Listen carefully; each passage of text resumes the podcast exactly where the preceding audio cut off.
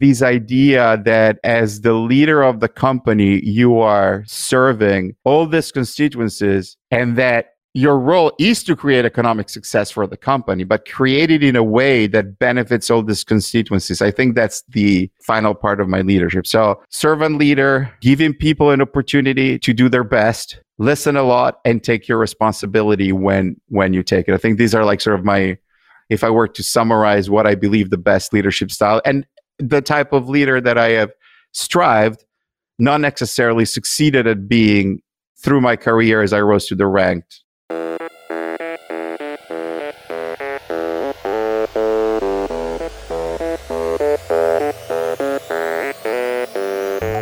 Welcome. I am your host, Dino Cattaneo, and you're listening to Authentic Leadership for Everyday People, the podcast where we investigate the connection between effective leadership and authenticity. If you're looking for inspiration and tips on how to become a better leader by being your true self, you're in the right place. This is the second and final part of the episode where Randy Wilburn, my guest, interviews me. In part one, we talked about authenticity and my definition of success.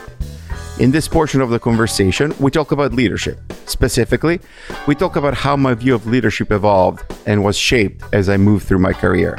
And we talk about some great leaders and mentors that I worked for and what I learned from them. We also talk about some of the challenges that I faced in my career and what I learned. And the episode finishes like all the other episodes finish. So you will hear the business jargon that drives me crazy and you will hear some of my personal passions, including a story of when I got to meet my musical hero. And talking of personal passions and music, one of the things that I didn't touch upon a lot in the episode, even though it's mentioned, is the fact that aside from my regular work, I am the manager for my wife, Susan Cattaneo. Susan is one of the best singer songwriters in Boston. She has taught songwriting actually at Berklee College of Music for about 20 years and like many artists who saw their live touring and their art uh, disappear for a while in the pandemic, she went through a rough stretch that then emerged with a batch of nine beautiful songs that she recorded with Kevin Barry and Duke Levine, who are two of the best guitar players in the country. You probably heard them in records by Peter Wolf, uh, Mary Chapin Carpenters, and many other great artists. And the songs have they reflect sort of the gravity of the situation that we went through, but they also have a big element of hope. And these songs are, if you're listening to this episode between October 25th and November 8th, we are in the middle of the crowdfunding campaign for the record. So you can go to Susan Pledge, spell S U S A N P L E D G E dot com, which it will forward you to her Kickstarter page and see if there's a reward that you like and maybe contribute to the campaign. You will not regret it. It's a spectacular record, and you will hear some songs from the record in this podcast after the record launches. Thank you. I want to once again thank Randy Wilburn for being such a great interviewer. If you haven't heard those two episodes, make sure you listen to part one of this interview as well as episode 19, where I interview Randy. And then finally, remember that at the end of October, I will pick my favorite review of the podcast on Apple Podcasts or on Goodpods and send the author a copy of Deborah Spar's book. Let's talk a little bit about, and this is something that I really enjoy talking about, leadership style. And I'd love, I'd love to learn about your leadership style. I'm going to preface it by saying this. When I've done leadership training, one of the things that I've always said to people is you need to know and understand your leadership style and the leadership styles of those that are around you. I would be curious to know what do you consider your leadership style to be? The idea of articulating a leadership style, it's something that I've actually been thinking about since early in my career. But in the early phase, it was more into the management style. And I'll give an example. When I was an analyst at Lehman Brothers, I had this stretch where I was staffed on two different projects. And in one project, I was working directly with the SVP, a wonderful guy named Rich Thaler, who is one of the people who really had a lot of impact on how I think about life and work. And Rich would say, okay, we need to present this to the client. And I would create these documents for him. And he would take a quick look and then he would go straight in front of the client. And as you can imagine, the level of responsibility, like the work, when I realized that that what was happening, I was putting a ton of work, triple, quadruple check in the stuff, and it was very high quality product, and that gave me opportunity to present in front of the client, etc. At the same time, I was on another project where I had a second year associate on me who was very controlling, and no matter what I did, like he would go and change the footnotes in my models, etc. And I remember thinking, like, why am I spending five extra hours making sure that this is perfect when I know that he will redo it all over again. Right. And so over time, my work for this person became a little sloppier because, like, I don't want to do work that is useless because he's going to redo it all over again. And so that was like the first tenant of my what ended up being my leadership style started from the idea of the when am I performing the best? You know, and it's the idea is like when somebody entrusts me in the beginning with the responsibility. And so my first self-articulated idea was in management, like the way that I'm going to manage people when I get a chance to manage people is I'm always going to start by giving them the chance to do the best work. And if they do their best work, I will only give the direction that is really needed because I know that that's what will get the best work. The second great lesson in leadership that I had was when I joined Bain, I spent a stretch of time helping in the marketing department and being staff working with Orit Gadish, who was the chairman. And Orit is a legendary figure in consulting. She's the person who, with Mitt Romney, renegotiated the debt for Bain and basically set up the great growth trajectory that the company has been on since the early 90s.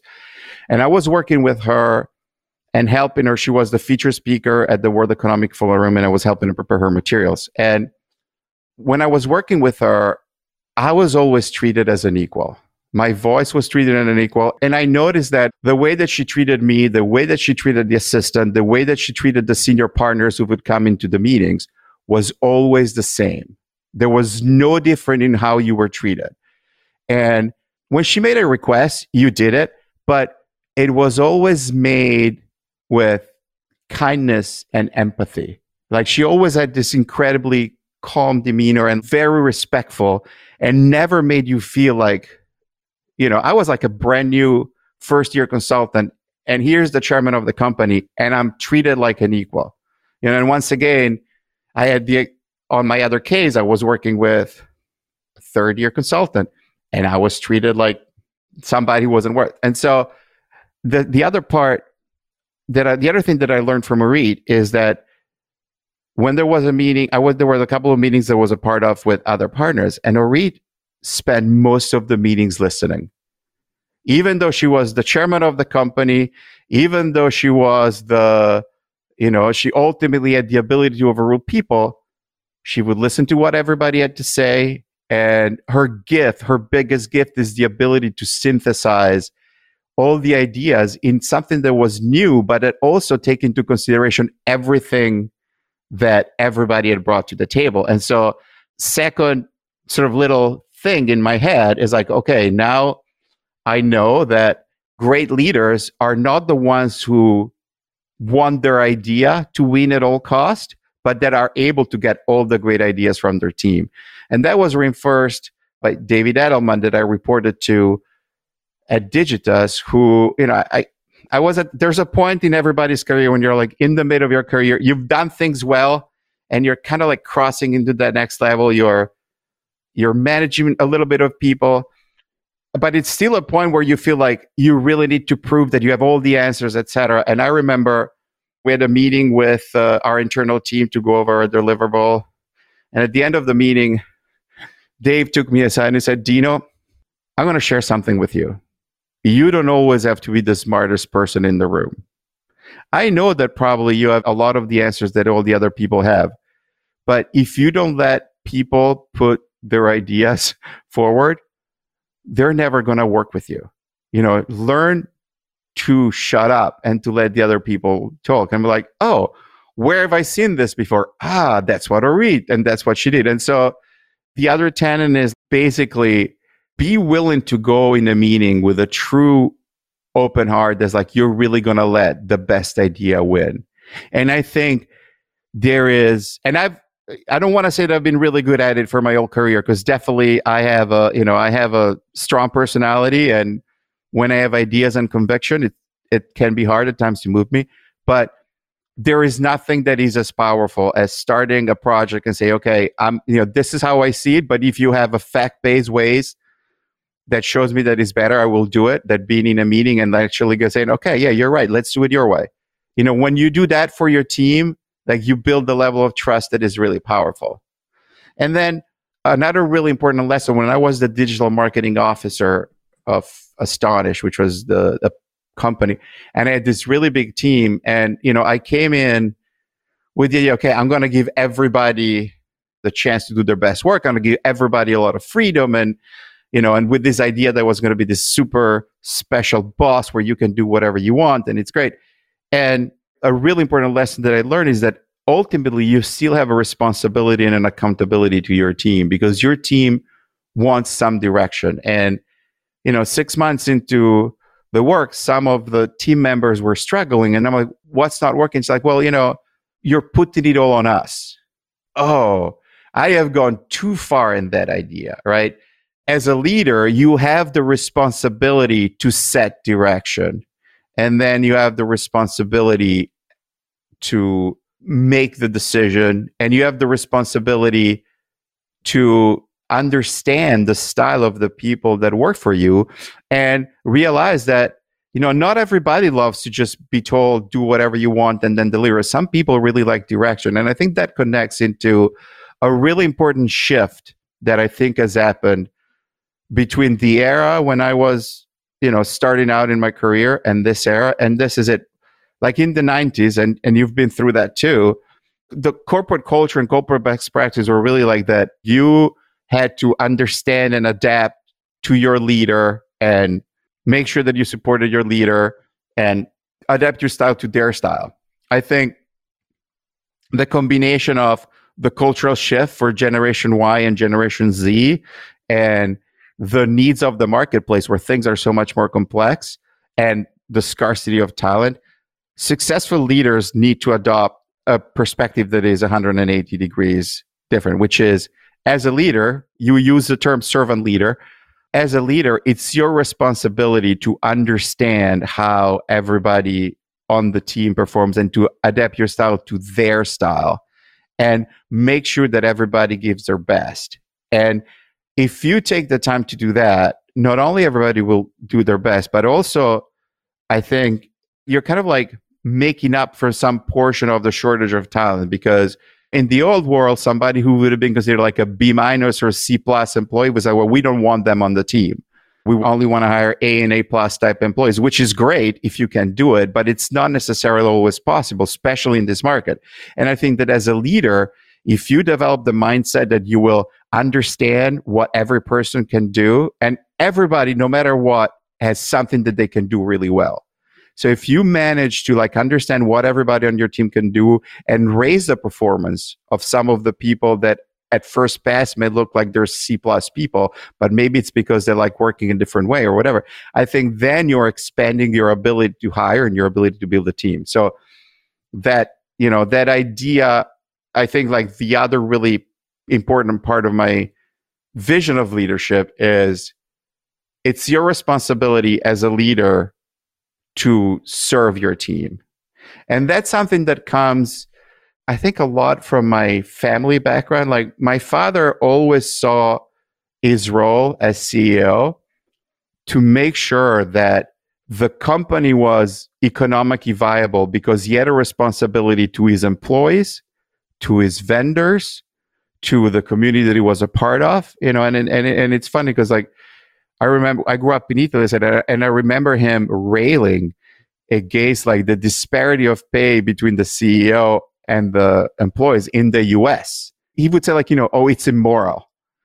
And I think that this idea that as the leader of the company, you are serving all these constituencies and that your role is to create economic success for the company, but create it in a way that benefits all these constituencies. I think that's the final part of my leadership. So, servant leader, giving people an opportunity to do their best, listen a lot, and take your responsibility when when you take it. I think these are like sort of my, if I were to summarize what I believe the best leadership style and the type of leader that I have strived, not necessarily succeeded at being through my career as I rose through the ranks. So that's that was a very long answer. no, it was a good answer though, but you extrapolated out your thought process. And I like that because you're absolutely right about the fact that not only do you need to fundamentally understand your leadership style, but you need to understand leadership styles of people around you. That will make for a much better work environment. And you said something that was really interesting. And I think that everybody likes to be led differently. Some people like a lot of direction. Some people want for you to be hands off and just let them do their thing. You know, Steve Jobs famously said, I always try to hire really smart people, people that are smarter than me, and then get the hell out of their way and let them do their job. There's some fine line in there that I think as a leader we all need to be striving for, especially if we have people that are employed by us or working for us or on our team, where we can get the best of them but they can become the best version of themselves too in the process. And I think that's important for all leaders. You said something that was really interesting and resonated with me when I interviewed you, which was the idea that to you, it doesn't matter whether people agree with you or not, that you want to have a conversation with everybody and you want to be open to everybody. And that's something that really resonated deeply with me. And the way that I think about it within the context of leadership, people who end up in leadership position just by their nature tend to be high performing A type people. And there's a phase of you're building something that you're looking for people like you, right? And so I think at some point, if you want to build a scalable enterprise, if you want to build a team that really can deal with the complexity of our environment, you need to be able to bring in people who don't look like you. And, and, and I mean that in like in the broadest term of the term, whether it is background, gender, ethnicity, race, religion, point of views as like, I think that's a really important ability to have to be able to work people who are very different from you because you need that richness of ideas, of perspectives when you are facing hard decisions for the company, for your product. It's not possible to have all the answers in one person. The world is too difficult, it's too complex, and it moves too fast for one perspective to solve everything. Yeah, diversity of thought, diversity of ideas, diversity of experience. I mean, you need that to be a truly successful organization. So that's important. Dino, let's talk about something that isn't always fun to talk about I forget what you asked me when, in our conversation, but you like to talk to people and you like to ask them about a personal crisis or failure that you faced. When things just didn't go your way, what were the challenges and what were the lessons learned from that personal crisis or failure? And just be as transparent as you can be, as you can comfortably be. Yeah, I've talked about my depression and the crisis that that generated for me. And that definitely put a big stop, a big slowdown on my career in a point where, you know, some could say that you're four or five years out of business school. That's a really important point that has a really high impact on your trajectory. And I was dealing with depression. I left the job that I was at because I, I realized that I needed, we were, as I mentioned, we were in Nashville and I really needed to just move back to Boston to create a safe environment for my wife to have a baby and for a network you know, where I had a network of people that I knew. And the next job that I took when I started at Digitas, like, you know, if I had been just on a straight path there, it would have been one level above. I had to start sort of taking one step back. But it was also understanding that at that stage, the idea that I could go and do this job and do it well and be mentally well, and understanding that I had to learn to organize my priorities, you know, and, and I think I was fully out of my depression about two years into the job. I had a friend at Digitas who knew the condition that I was in when I went through the interviewing process. I don't know how many of the people that I work with or that I, whether client or teammates, realized where I was. I think in some ways I was able to be, you know, to function within the work environment without showing that. But I think that realizing that taking care of myself and maybe not be so concerned about the speed of my career at that time was a choice that I needed to do. That was a really hard moment. And then I had a couple of situations where clients that I did stellar work for And then there's like two or three clients where the work wasn't that great. And I think that the realization there, like the biggest lesson there was that it does change, it does matter for me in terms of the work that I do, the amount of belief that I have in the actual work. Like if you're doing a consulting project and you know that at the end of the project, your client will take your recommendations and put them on the shelf. Or if you're working with a client whose general marketing philosophy is very different than yours and ultimately will not put in market the recommendations. Or if you're in a situation where the culture of the organization that you're dealing with is really political and you end up spending 70% of your time helping your direct client navigate internal politics. Those were all situations where I found myself not putting forward, in all honesty, my best work. And it's not something that I am proud of. But the lesson that I learned from that was that I really need to have a lot of control on the type of clients that I work with because if I work with the right clients, I know that I can do great work. And I think that the ability to being out from an organization where you have to deal with the needs of at the end of the month there are salaries to pay there is rent to pay there is expenses. And so you end up having this gray area clients. And like you maybe you wouldn't take them on in a regular situation. You know they're not like there's certain clients that's clear cut you don't want to work with them. Bad culture bad companies uh, and then and there's some clients that like dream clients. And then there's a gray area. And I think that by being independent, being my own shop, I have the ability to choose the clients that I work with and to choose clients where I know that I'm going to bring 100% of myself because, or 120% because I really believe in what I'm doing. And I'm really invested personally in what I'm doing for my client success. And I think that was probably one of the big lessons that shaped the decision to not join an agency again when I went when I went back and to be on my own. And you know, now I'm actually this is not fully public knowledge, but with a portion of my time, I have a somebody who's a former colleague and that really, really a perfect complementary partner to me who is starting an agency and I'm helping her in starting that. And a portion of my time will be dedicated to building that agency. And at the core of the reasons why we're doing this together is this shared belief that we want to be agile and choose the right clients that we're super proud to work with and that you know we can do great work for and that we can really be fully invested in their success yeah no i appreciate you being transparent about your challenges certainly with depression and, and just kind of how you walked through that i'm curious to know were you able to go through or did you participate in any type of therapy? Yes, I was in therapy for three years. And then there's a wonderful book called The Relaxation Response, which was given to me during a stressful time that I had at Bain by a wonderful manager there. And at the time, I did not understand the book. And then I went back to it about 10 years later, and it's a book about meditation and its impact that it has. And the author of the book, Herbert Benson, has started a, an institute here at the Mass General Hospital that has a program called the Stress Management and Resilience Training.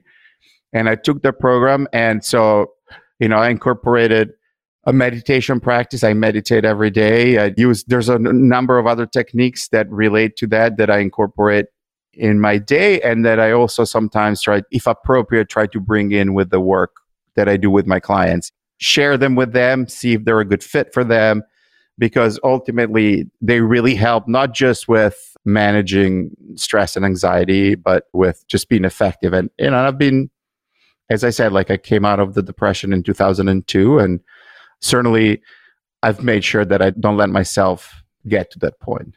Yeah, no, I, I appreciate you sharing that. And that, that that was one of the things I wanted to get to because I think a lot of times people think, especially when you get to a certain level within an organization or within your career, and you're at a level that you think, oh well, I can't show any weakness. And I think getting help, having a sounding board, having somebody that you can actually talk to to walk you through these situations is critically important for our mental and our, our physical well-being. And i think a lot of times people will eschew that to just so that they don't show what they they term to be a weakness but it's really not a weakness. I think it's a strength when you can acknowledge some of your shortcomings.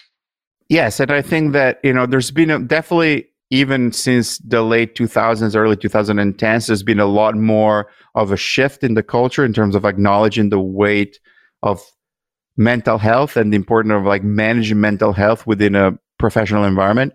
And I think that, you know, definitely one of the good things from the pandemic is the fact that now sort of the lid has blown open and it's okay to acknowledge it. It's okay to talk about it. It's actually important to talk about it.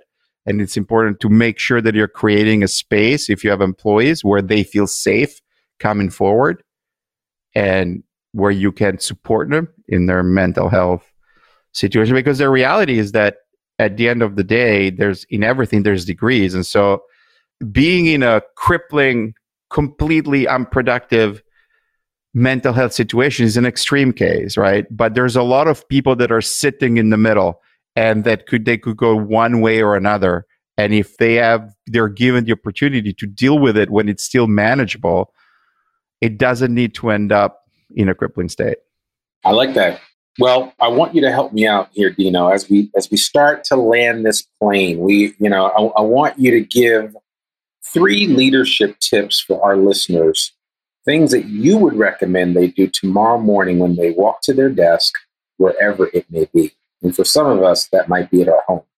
Yeah, I think, and this is a theme that has been validated in a lot of the interviews that I did with, you know, in the other episodes. Like the first thing is listen. So I think that if you have not told to your team one on one you know, just open, normal conversation, I think that's the first thing that I would do. Go and talk to your team, whether you are running a team of three people, if you are a CEO running a 500, 2,000, 10,000 people organization, think about planning like listening tours where you go to the different offices, the different levels, and just get the pulse of the organization.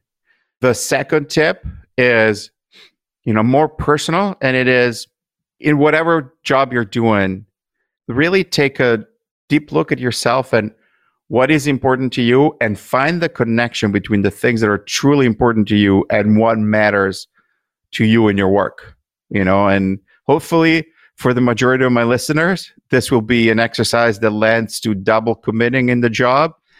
If you end up in the in the group of people that realizes that maybe you're not where you want to be, the one thing that I want to share is this I think we all have a lot more career and life in front of us than we perceive. I think that a lot of the times we are facing choices at work and we feel this is a life or death choice. I think the one thing that completely, you know, getting completely crushed by a depression episode and coming back from it has taught me is you always have a second chance. Yes, it may like derail you from that super superstar thing, but you always have a chance to rebuild your career. And if you are in a place where you're not happy, this is the second part, it's not going to end well. And then the third piece of advice that I would give to leaders right now, and this is a little more specific to the world where we're in right now, understand that if you're thinking about all the different styles and ways that your employees work, take that mindset towards your decisions in terms of being in the office or not being in the office. I think there's a lot of really important components to both being physically together with your team and there's also importance in the safety that people feel in working from their home and i think that do not take a black and white approach to that, but like really think through your organization, the roles, the people that you have, and just make sure that the demand that you're making to them in terms of where they work fit their best style so that they'll give you the best work. That's good. I like I like all three of those. That those are great great tips and I hope people are taking notes. Let's shift gears a little bit, Dino. I want to find out a little bit more about Dino. Yeah. What are some of your passions outside of the workspace and how, how do they shape the leader that you are? Yeah, so I think the first one, I love my family, and I think that it shaped not necessarily the leader, but my career choice. I realized that unconsciously my career choices were always driven more by how they would impact me and my family than the overall trajectory and the places where it went out of whack didn't work out but i have two passions the first one is music i've played music since i was a kid since i was 15 i've, I've been in a band for 10 years growing up in italy and I am not a super gifted musician. I was the bass player. I was the classic, the bass player where, you know, you have four friends who have a band. It's like, oh, we need to get a bass player. Can somebody learn to play the bass? And in the bass band that I was in, we had a really good guitar player who was a great songwriter and a drummer who had a lot of personality.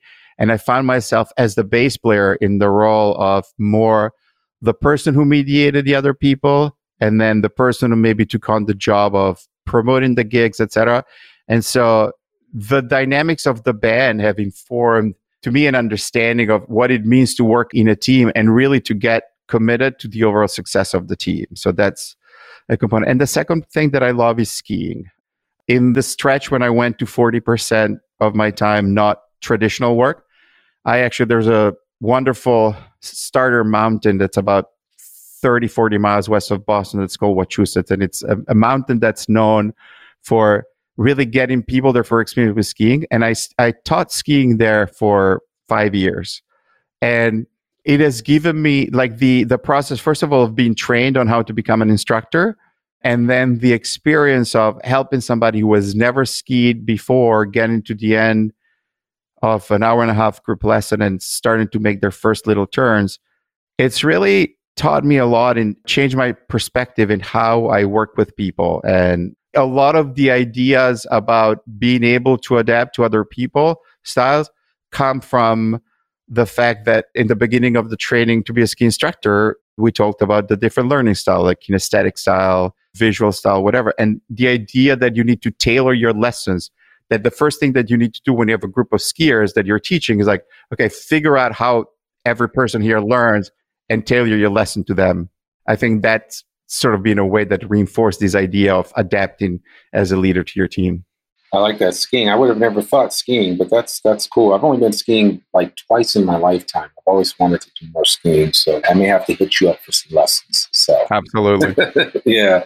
All right, got two last questions. These questions are really formulated for us to understand this whole idea that we're really not supposed to take our work so seriously that we can't uh, have some fun in life. And so, first one is, is simply this the BS detector or bullshit detector. Every era has a business lingo with certain keywords that are so overused they become hollow. And I have like several in my head right now, which ones are the ones that bother you the most and what images do they conjure up? A keyword from the last five to 10 years that has really bothered me is the overuse of wanting to be a disruptor. It is not that I don't acknowledge the fact that great companies have been born out of being disruptors and being successful, but it's the idea that the main reason why there are disruptors is that not everybody can be a disruptor. And that if we focus everybody on being a disruptor, we end up setting everybody on a road to failure. And I think that while it is great to be wanting to build a disruptor company and a unicorn, those also tend to be, you know, zero sum game things. And I think the majority of the people needs to think about different ways to operate and maximize their life and professional life. And, and it goes back also to setting up the right success metrics for yourself. And the other thing, I think with a lot of the keywords, the thing that bothers me the most is the fact that a keyword becomes a trendy keyword and people start using it without really thinking of the implication. And then my other pet peeve, which is a little childish, but like if you are putting in your LinkedIn description that you are a ninja or a guru at something, you are not. Because especially the guru moniker, you don't give yourself, other people give to you. Yeah, I love that. I, and I've heard I've heard several people mention the ninja thing. It's like, no, you're not a ninja, so there's no sense in mentioning that. But okay, well, that's good. I like that. So, last question, and this is, I think, one of the most important questions to ask. This whole idea of food for the body or food for the soul. Which one would you choose? Something that you enjoy a lot. It can be food. It can be something else that you like to do. I understand you like music, so I'm sure you could go a number of different directions. Plus, you're Italian, so you know good food. I do. I think that so I'm going to start with food, and I'm not going to do a unique dish, but when I came over from the US, from Italy, there's a certain amount of snobbery on the food. And certainly in the 90s, this was not a country where you ate well. But I love the fact that between the end of the 90s and the 2000s, there's a whole generation of American chefs that have taken the time to go abroad in different places and really understand how the cooking works. And then they've come up with this fusion, like Asia Mediterranean fusion. And the great chefs that do that well, it's delicious food. And I love the fact that it really reflects the identity of the country because when you're in Europe, Europeans have this idea that Americans have no sense of history because we have 200 years, you know, and but the corollary of that is that in Europe you spend so much time trying to preserve what was built until the 1800s that you're not taking care to build what will be looked in the past as the history of your century. And I love that's what I love about the US. That's what led me to come here. And I think that fusion cuisine, which is a, a, a new type of cooking that is born in the US and it is born out of the melting pot of all the influences, is the best representation of that. For the other part, I thought a lot about what I would answer to this question since I came up to it for, for the food for the soul, I think I've been lucky and privileged to be married to a singer songwriter. And the people who have listened to this podcast know that at the end of every podcast, I put one of my wife's songs in. And so obviously the the fact that I've been side by side with her on the journey to create her records and her music that has been really important and and her music is fantastic. And then since that is maybe a little bit of a cop out, I think one musician that has been really important to me in my life is Bruce Springsteen. I discovered Bruce Springsteen when I was 15 and I really connected like there's a record Darkness on the Edge of Town which is it's my favorite record of his. And what I love about that record is when you look at the characters in the record these are people that are really unhappy with their state their you know their station in life, but they are starting to do something about it. Whether it's a character in Badlands, whether it's a character in the Promised Land. You know, the Promised Land is this Badland is this line that says, "Poor men want to be rich, rich men may want to be king, and the king is satisfied until he rules everything. I'm going to go out tonight. I'm going to show you what I've got." Right? This quest for breaking out of where you are and growing up. And one thing that I that I really love about his music there's a song in Lucky Town, which is a 1992 record. It's not considered one of his best, but there's a song that's called Better Days. And it's a moment of reflection, you know, and where the character is like, has been through a strife, but now he's in a place where he's in a better place. And I always thought of the character from Badlands as being the younger version of the character for Better Days. And I'm going to close the podcast with a with a little funny story when Bruce published his autobiography, they had a book signing event around the country. And so I, you know, I signed up for it. I lined up for three hours outside the store, bought my pre signed copy so that I could get my picture with him. And I was put in this sort of assembly line where literally you were moved through the station, then got, you know, gave the phone to one assistant. You were put next to Bruce. They took a picture and they moved, and you didn't really have a chance to talk to him. But I'm like, I'm going to ask him the question. I, you know, it's 30 seconds. I'm just going to ask him the question. So I'm, they put me next to Bruce and I go, okay, is the character from Better Days, the character from Badlands grown up? And he looks at me, he's like, never thought about it. And that was it. that was your 15 seconds with uh, Bruce Springsteen, huh? Yes.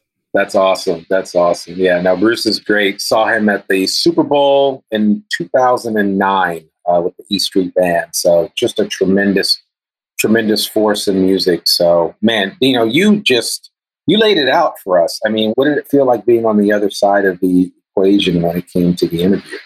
It's funny, like I'm like, oh my god, if I were interviewing myself, I would be thinking, "Shut up, you're talking too much." No, it's good though because I have learned, and I talk, I, I, I work with people on active listening, and you know, which is why I really didn't interrupt much. I really wanted to hear what you had to say because you had some really valuable things, and there were some streams of consciousness there that demanded to be heard and not interrupted, right? And so I think that's just important. And so anybody listening to any interview, you want, you know, you do want some back and forth, but really when you you listen to an interview, you want to hear what that person has to say. And I think I think your audience got to hear from Dino you know, in, in a much broader format today. So I, I think that was great. And I'm certainly at a loss for words to just thank you for entrusting me with the ability to interview you for authentic leadership for everyday people because I know you're making a difference in people's lives. And I think that people will realize your passion for, for why you do this in the first place. So thank you very much. Randy, thank you so much for accepting to do this. I kind of had an intuition on the second day. You know, I, I, I came to see you at your panel, Podcast Movement, and we got to know each other. And I had an intuition, I'm like, that's the guy that I want to interview me for my episode when I interview myself. And I am very happy to say that I've had some bad intuitions in my life, but that was not one of them. That was a great one. Good. I'm, I'm glad I didn't disappoint. no, thank you so much. Thank you for listening to this episode. If you enjoyed it, make sure that you also listen to part one, as well as the episode where Randy is the featured guest. If you like the podcast, please tell a friend who may enjoy it that they should listen to it. And if you really like the podcast, tell all your friends and post about it on social media.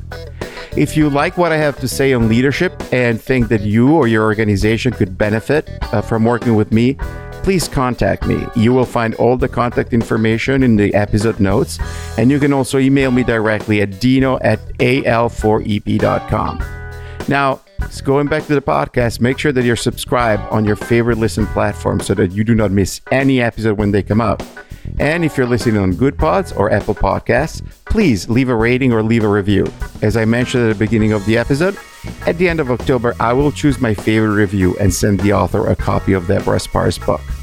If you like music, stick around because at the end of the credits, I am going to share a little musical surprise. If you want to connect with Randy, you can find him on LinkedIn at linkedin.com backslash n backslash Randy Wilburn.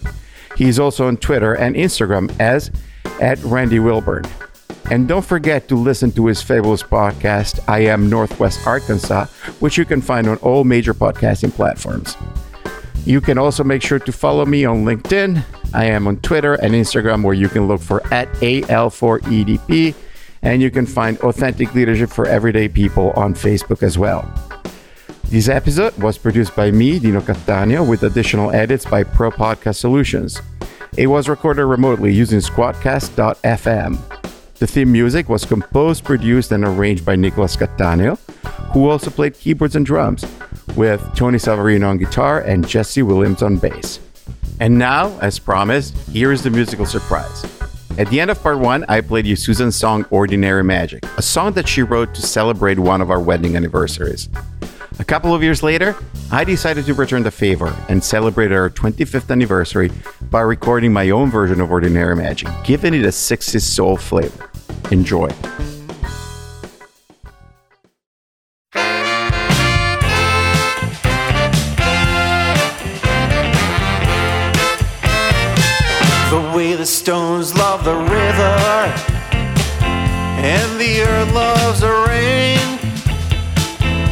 I've loved you for a lifetime, but it feels just like a day. And I count my blessings to be under your spell. It's just ordinary magic. You know me so well. When my heart takes a tumble